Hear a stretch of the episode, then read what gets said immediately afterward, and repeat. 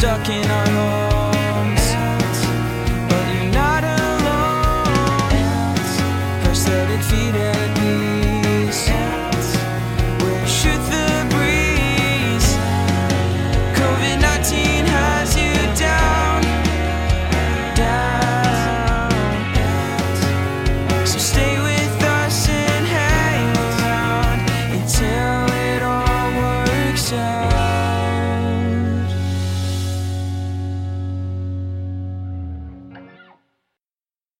Hi, I'm Peggy. And I am David. Oh, listen to that. Very good. How are you? How are you? It is Thursday. Thank goodness. It feels, I spent half the day thinking it was Friday and the other half thinking it was Monday. Hmm. That is uh kind of a quandary. I know. And I was very disappointed to realize it's just Thursday, but that's all right. It's better than Monday. So I'm going to take it. Yeah, that's the way you've got to you got to lean into that part of it. Yes. So tomorrow is September 11th. Can you believe that? I can. I was noticing that on my calendar. my niece called me um, because she's doing a school report on September 11th, and she needed to interview people who were alive then. I'm like, are you kidding me? Is there anyone that old left? Um, but I mean, I I'm glad that that she's learning about it, obviously. But it it really put time in perspective for me.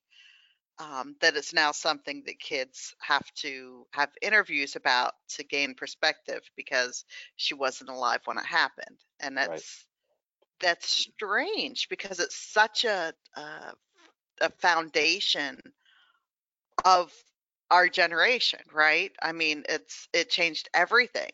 So to and she was shocked like I told her, you know, as we were talking, I'm like, well, TSA, that's all post 9/11. Used to be able to just get on a plane, and she was just flabbergasted that Right. that that's how it was. Yep. Different world. Different world. So, so um, when Robbie was first born, just a few months old, I really struggled with how to teach him about September 11th. So I came up with we're going to bake cookies and deliver them to the firehouse. So every year we've baked cookies and delivered them to the firehouse on September 11th. So today was today we baked the cookies and I I just kind of stood back and watched my super tall 14 year old make his 15th batch of firehouse cookies almost completely by himself.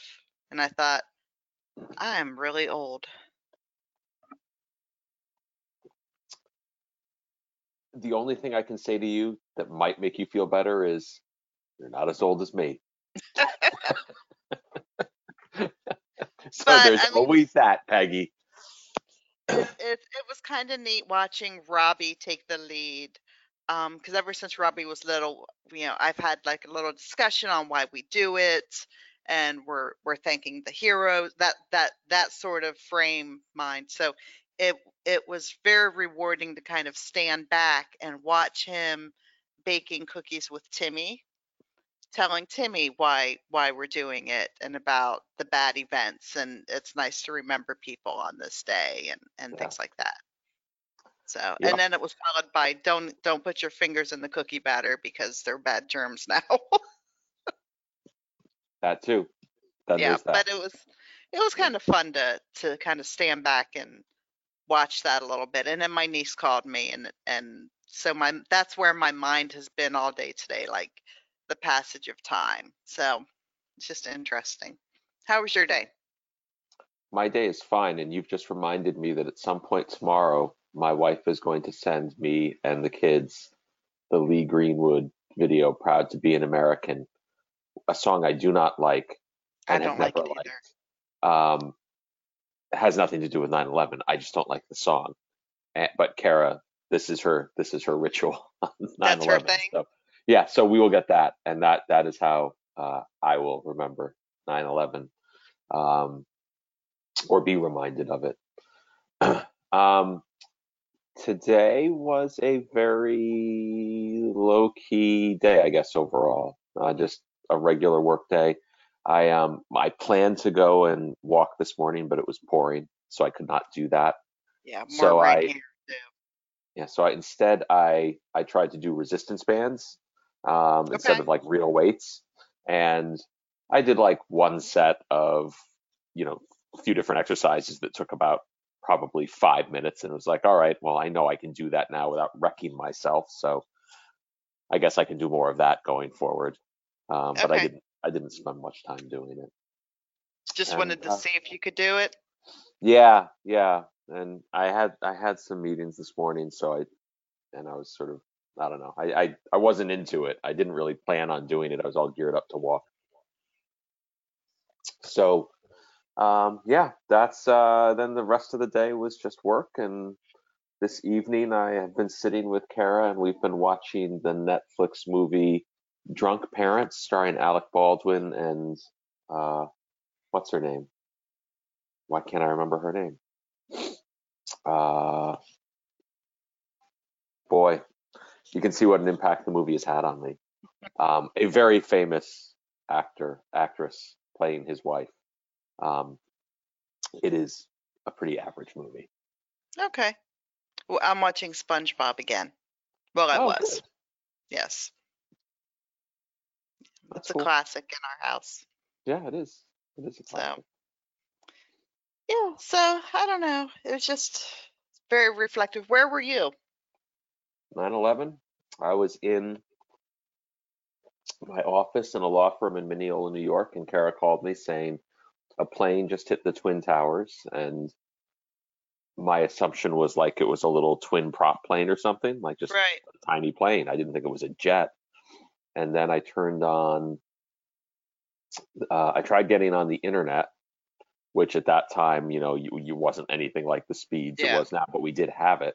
And you couldn't load any sites. No sites would load because everyone was crashing the news sites. Mm-hmm. Um, so couldn't get anything. So I turned on a radio. I had a radio in my office and was listening to an AM radio, and very quickly realized that it was much bigger than that.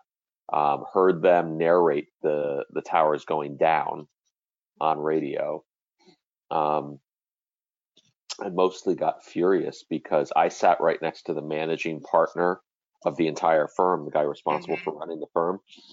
No message to anybody, nothing. There was no guidance to anyone. We had attorneys working in the city, you know, like in Oh, the, the wow. courts and stuff. So we've got people on the ground there.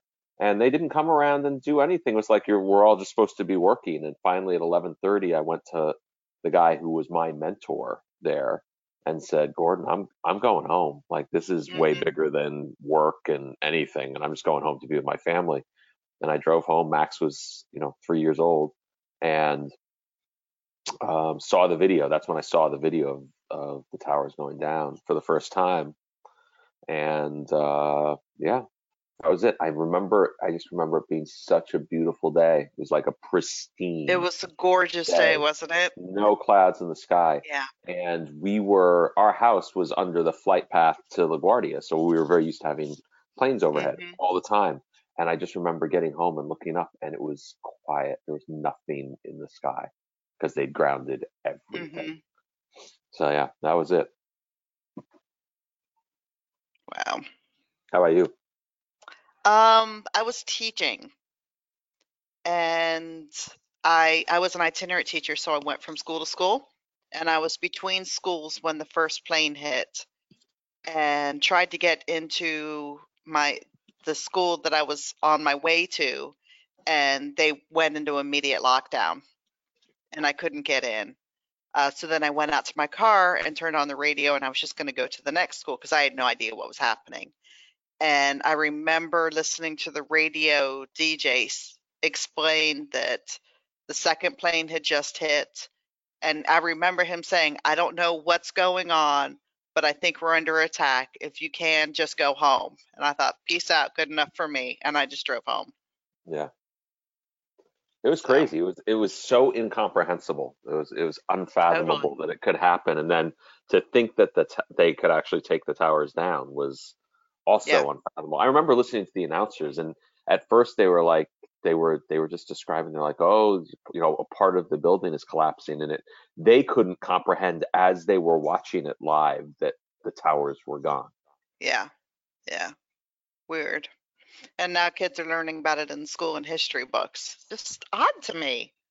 Well, It's we're just- almost a, we're just- almost a generation past it now. I know it just feels so bizarre because it's such a vivid. And you're right. I re, the sky was a brilliant blue.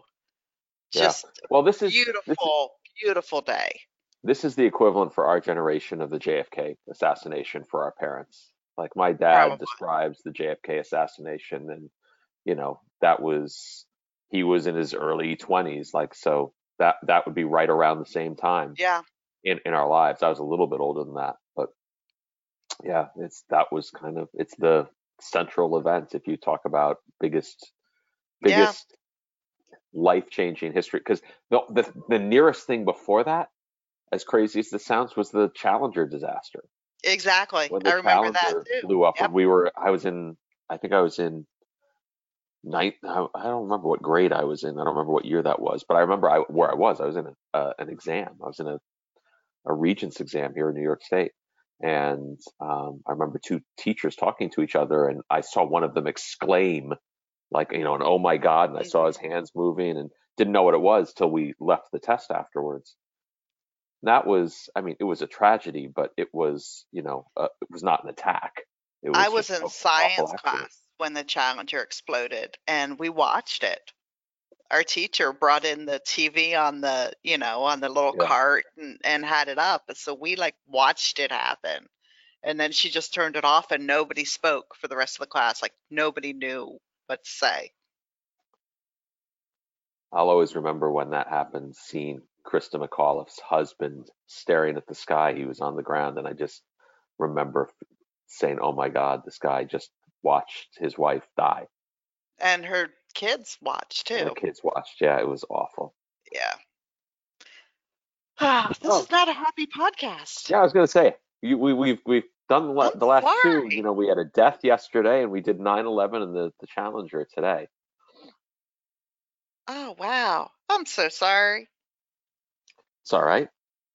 It's not all sunshine, as as positive as we both are. It's it's been very rainy here too, and I think you know the 9/11 thing. It just the passage of time really hit me today, really hard. And then I started thinking about how long we've been inside and how much we've missed. So I, I think headspace wise, I'm not great today. I will be better tomorrow. I Okay. promise. Hey, I, I got new shirts today. Oh, okay. What kind? Amped?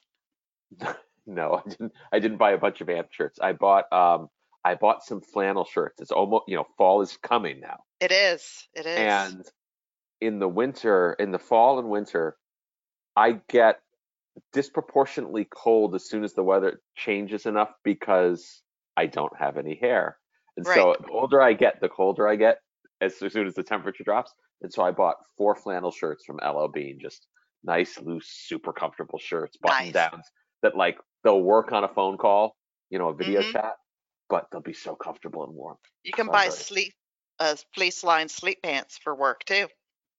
I could, you know what? I I don't get cold um, in my legs because a there's only one that can get Right. cold, and b um, I just that's not where I get cold. But Okay. up top I get cold, so I I end up layering up and wearing a hat in the winter a lot, and so I'm very excited that I have my four flannel shirts. Awesome. Awesome. So there. So I to got I made my I made my appointment to go pick up our uh pumpkin CSA. Oh, good. We go to the pumpkin patch next Friday. Very, very excited. Excellent. So yes. So there you Guess go. I know. Guess I know what we're talking about next Saturday then. That's right. That's right. Our hundreds of pounds of pumpkins. Very good. Great So, talking to you, Peggy. You too. Have a good one. You too. Bye.